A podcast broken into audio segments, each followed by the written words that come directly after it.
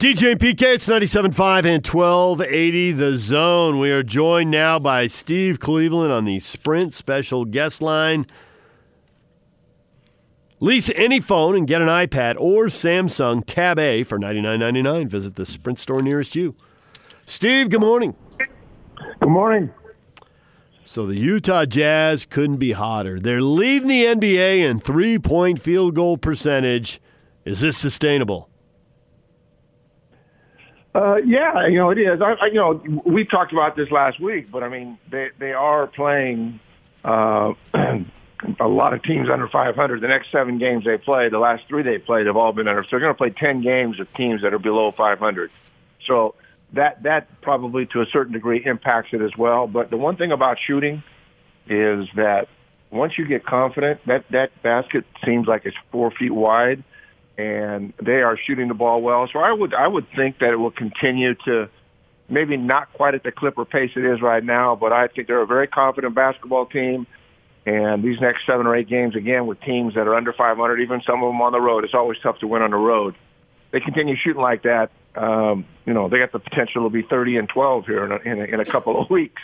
Probably won't happen. You're probably going to have a hiccup or two maybe on the road, but uh, they're playing well. Uh, they're they're doing what they're supposed to be doing, and that's winning against teams that they're better than. His three point shooting obviously has been sensational, but one of the lost arts is the mid range. And it seems like Mitchell has perfected that. And rather than continue to do the floater and maybe take something in traffic, if you break the defense a little bit, pull up. And for whatever reason, he is just awesome at that. And I'm looking for that to continue as far as him using that as opposed to the floater. How much better do you think that shot is than to shoot the floater when you're on the run? Well, I, I mean, for me personally, uh, that when I played, you know, that shot didn't exist, and, and it, over the last few years, it's become a really popular shot. But for me, just having been a player, that, that pull up whether it's at 10 feet, 12 feet, or 15 feet. You just more. It just seems like you're way more balanced, and it's uh, something that you've done over and over. Uh, so it, for for me, I, I know that at the, at every level, high school, junior college, Division One, the NBA, everybody's shooting that floater because it's a pretty popular shot. Uh, but for me, you're right. Donovan Mitchell has, you know, he, he can just stop and pop and and pull up. He's got such explosiveness that. Uh, he's never going to have a, par, a hard time getting that off, even when he's playing against larger defenders. So, personally, I, I love that shot. I know that everything is about the three and or, or a layup, and that permeates everything from high school to the NBA today. That's kind of the way people play. But um, I, I think having that part of your game and having that being part of your offensive structure is something that makes you a little bit different today and uh, it, it's a really effective way to knock shots down, especially when your legs get tired late in the game. Rather than taking a three that maybe uh, fatigue is set in, uh, you take that little pull-up 12-footer and you're money. So there are a number of guys in the league that shoot that shot, but not not uh, it's it's not something that is uh, as popular and prevalent as it was 20 years ago. You coaches, you always end up chasing your tail, right? One guy makes an adjustment, then you adjust to his adjustment, and he adjusts to your adjustment. And it just keeps going on and on until everybody's head can spin. So the Jazz were running pick and rolls, and they were getting Rudy an NBA record number of dunks, and Donovan Mitchell was getting layups. So teams decided, well, we're just going to have our big guy drop back into the paint, and we're taking that stuff away. So the Jazz tried Jeff Green, but he was only making 32% of his threes. So now they're playing Niang at the four. He sets the pick in the pick and roll. And if the big guy drops in the paint, which he keeps doing, Niang gets a wide open three. So he goes five for eight in Orlando. I know. So what's the and adjustment? He, Is it going to be to bring the big man back out? Are we going to start seeing more Rudy dunks and more Donovan Mitchell layups?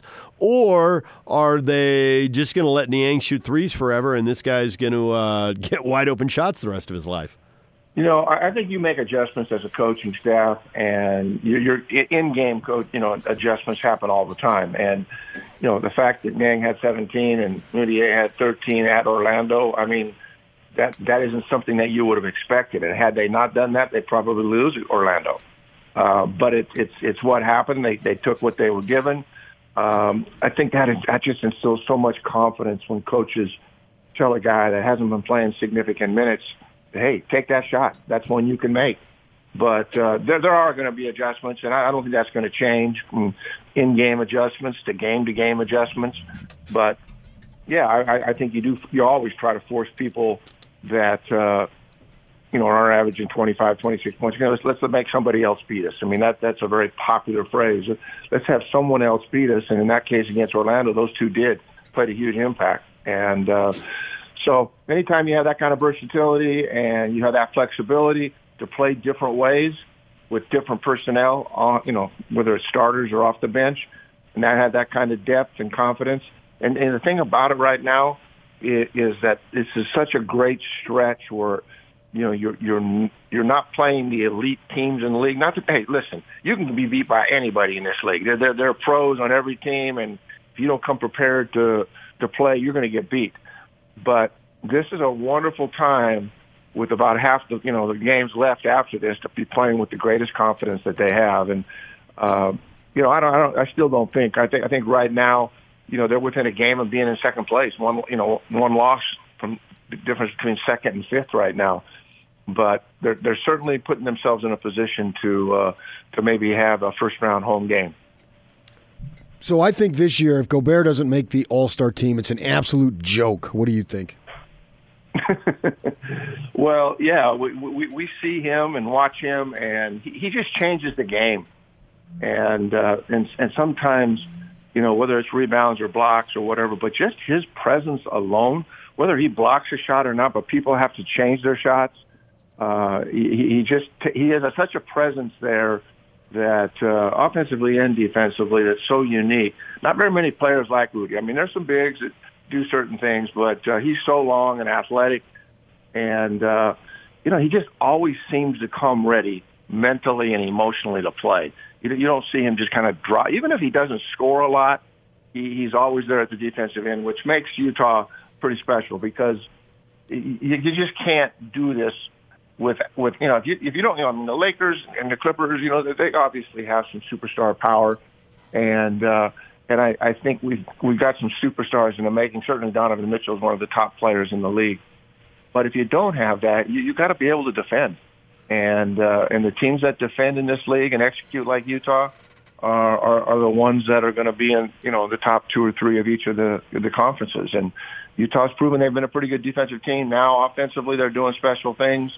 And ironically, they're kind of doing it without Conley. I, I haven't heard when when is Conley expected back?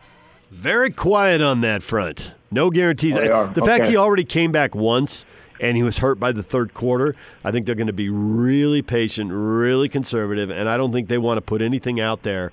Ever since the Carlos Boozer uh, thing lingered and Jazz fans got really bitter at Boozer in a way they rarely get bitter at Jazz fans, uh, the Jazz have been really careful about any expectations for players to come back, and that's going back it's a a, decade. It's a good time to rest him.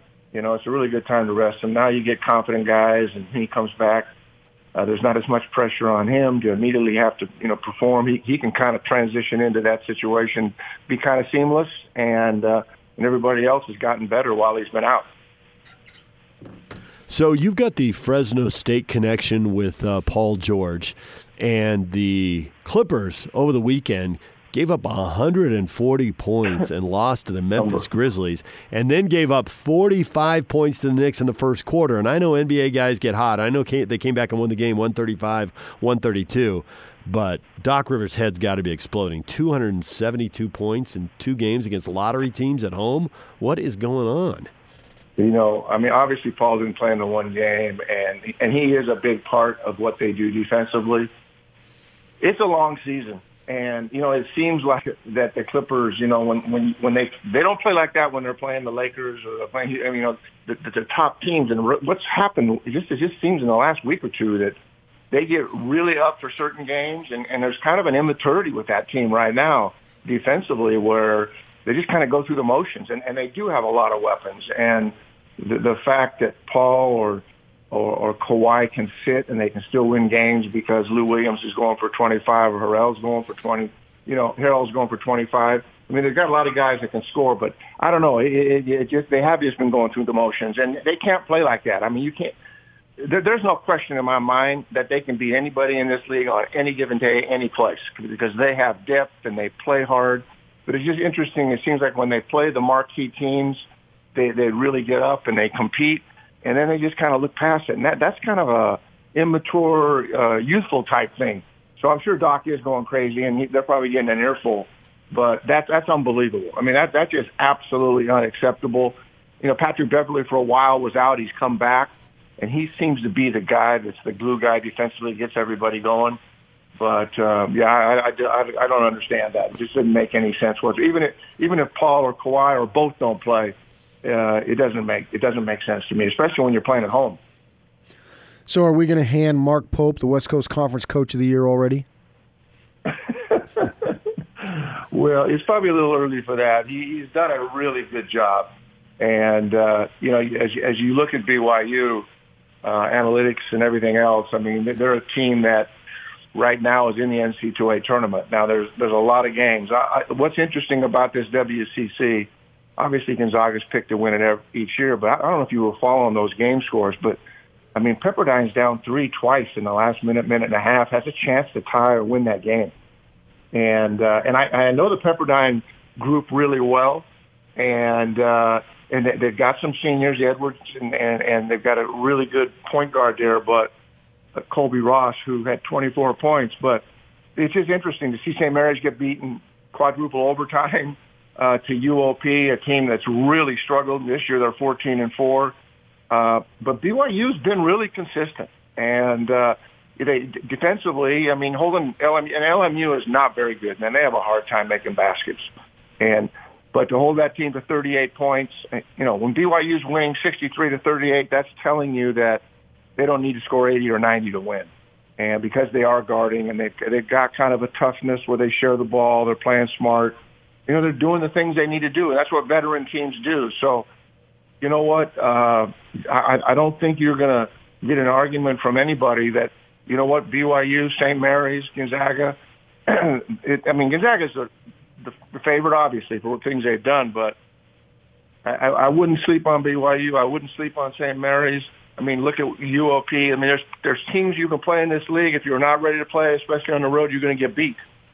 St. Mary's found that out in four overtimes, and uh, I think the thing that Gonzaga has is as they get healthy and get everybody back, they have some depth and, and, and coming off the bench. But uh, I, I like I like BYU. Mark Mark's done a really good job. There, there's a lot of energy, and he's very fortunate to inherit a, group of guys that are veterans, and then obviously getting Yoeli to come back and having Jake Toolson and Alex. You know, uh, uh, they're, they're they've they're playing well and they're playing well. We'll see what happens. They get their first big test against St. Mary's, and you know St. Mary's is going to be ready after losing a four overtime game to UOP. So that should be a great game to uh, for BYU goes in there and wins. That makes a significant statement to the league that hey, we're playing for you know a WCC championship. Uh, but they've got to go in there and do that. I mean, for them to get to the next level in this league, and they've never got to that tier where it was them and Gonzaga or them and St. Mary's coming down to the last week or two to win the league championship, a regular season. But a win on the road at St. Mary's makes a pretty big statement if they can do that. So the Utes and the Aggies both lose at home to nationally ranked teams. I don't want you to use a phrase like moral victory or anything, but is there any uh, form of encouragement you can take out of either one of those games, or uh, those are just hard losses and you got to move on?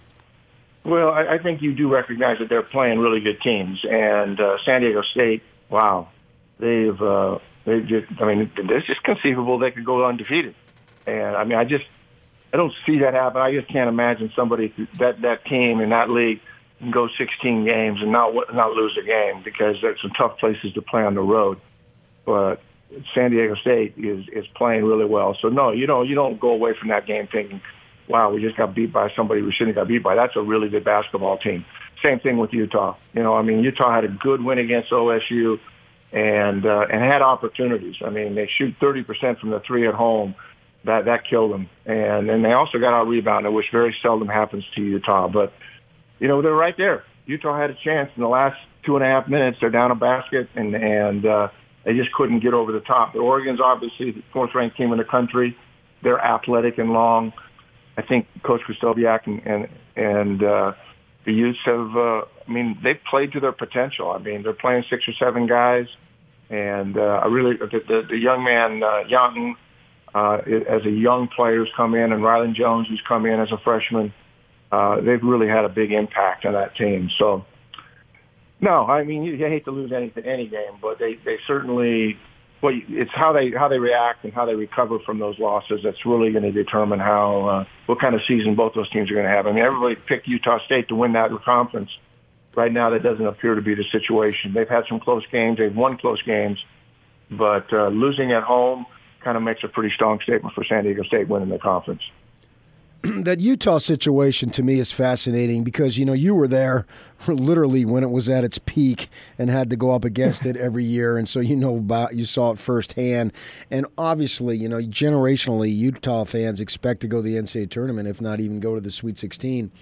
And so if the I don't know that they'll get there this year. Currently, they're not in. No, no one's in really, obviously, but their ranking and all that stuff would indicate that it's going to be hard. They still got work to do that can get them there.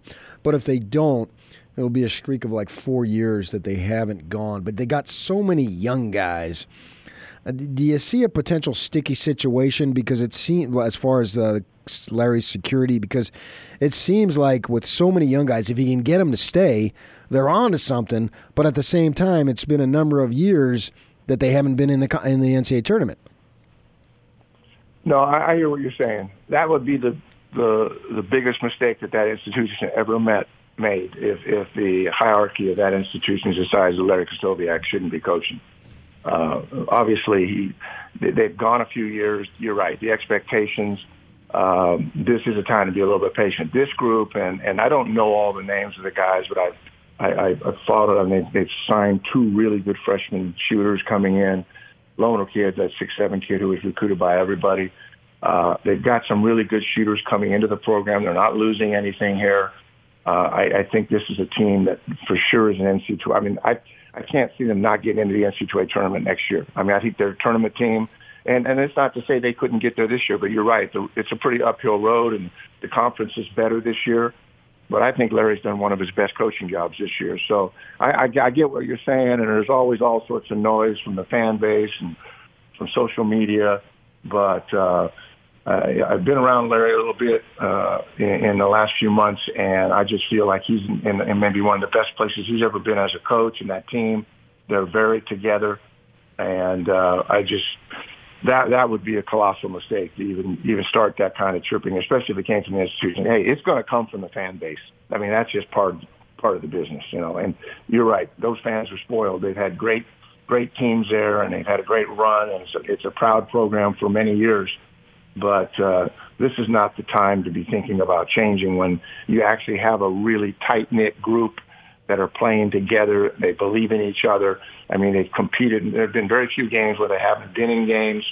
And considering that they've got six or seven freshmen, and some of them even aren't really aren't even contributing as much as they will in the future. So, uh, no, I, I, I like this team. I, I think that, uh, yeah, I, I don't. I'm not sure they're going to win the Pac-12 tournament, but at, at the end of the day, um, this, this, there's a nucleus here that can do special things the next couple of years. To mess that up would be a travesty. You know, I think that, uh, man, I think a million things about this. Uh, I think that as much as Larry has been hurt by not going to the NCAA tournament these last three years, he's also been hurt because he violated Kyle Whittingham's rule. Kyle Whittingham says when they take on a player as a transfer, especially if he comes with some baggage, if he's been in some trouble, on or off the field, whatever, he says, and he has said this multiple times, we don't become him, he becomes us. And when I first heard that, I thought, oh, it's just one of those things coaches say. But the more I listen to it, the more I think that is probably what Larry did that got him in with hot water as, with fans as much as anything. We're not going to Utah State. It's a long time tradition. He just broke it. We're not going to play Weber State anywhere, even at home another slap in the face. Then the BYU rivalry. None of this has to do with recruiting and winning directly. Maybe indirectly, scheduling does. But he irritated a lot of people, and then he didn't go to the NCAA tournament on top of it. Now, there's something to be said for if you're going to go down, go down your way and go down swinging. And I've heard multiple coaches say that. But I also think Donnie Daniels gets it. He gets Utah because he's been here, and he gets college basketball because Utah, UCLA, and Gonzaga have all had their best runs in the last 30 years and gone Final Four with Donnie on the staff, and they haven't done it without him. Donnie must know something. You don't get lucky like that three times in a row. He's got to know something. Do you think Larry will listen to Donnie and not have any more um, self-imposed problems? Let me tell you this. I, I, I, I, I'm, you know, I'm glad you mentioned that because you're spot on. Uh, I, I was around the program a little bit uh, early in the preseason and had a chance to, to talk to the coaches and and and I, I've known Donnie a long time, and Donnie and I had a chance to kind of reconnect, and it was uh, it was a great thing. And Donnie is a great person for that staff, but I, I don't know that the culture of this program. You look at the last two or three years; it's never been better right now and and certainly Donnie is is a is a resource, and he has so much experience, and obviously, you know, the, all, the whole coaching staff. I mean, Tommy Connors has been there a long time. These are bright coaches that understand it, but Donnie Daniels does does bring a perspective there in terms of the culture, in terms of the relationships, and he's someone that that Larry respects, and and that's why he's there. That's why he's there. And there have been some issues the last couple of years with losing kids, and and some of them weren't great citizens. They weren't great people that you'd want in your program. So, you know, you, you, the, the comments that you made are right. I mean, you got to you come to our program. This is how we. This is what our culture is. This is how we do things every day. This is how we play. And I think that uh, you know maybe that conversation, that narrative never took place. You know, as hey, we we know he can play. We're excited to have him, but the guy doesn't buy in and uh, that can destroy a team. But that's not this team. This team has a culture. They have a group, and Donnie Daniels is a big part of that. And I think what happens, and I, I, I listen, I was a head coach for most of my life in high school and junior college and Division One, and uh, you head coaches who don't listen to assistant coaches and don't involve them in that process and don't share ideas and and aren't selfless in their ability to interact with other people, uh, it's hard to last in this business. And Larry's been in this business as a player and as a coach at, at every level. Uh, I think he understands that, and uh, that's why I'm kind of I just feel really good about this team and these guys, just having seen that. And I think Donnie Daniels does play a significant role in that. Steve, we appreciate it as always. Thanks for joining us. Thanks, guys. Have a good week. Steve Cleveland here every week, our basketball insider. DJ and PK, it's 97.5 and 1280 The Zone.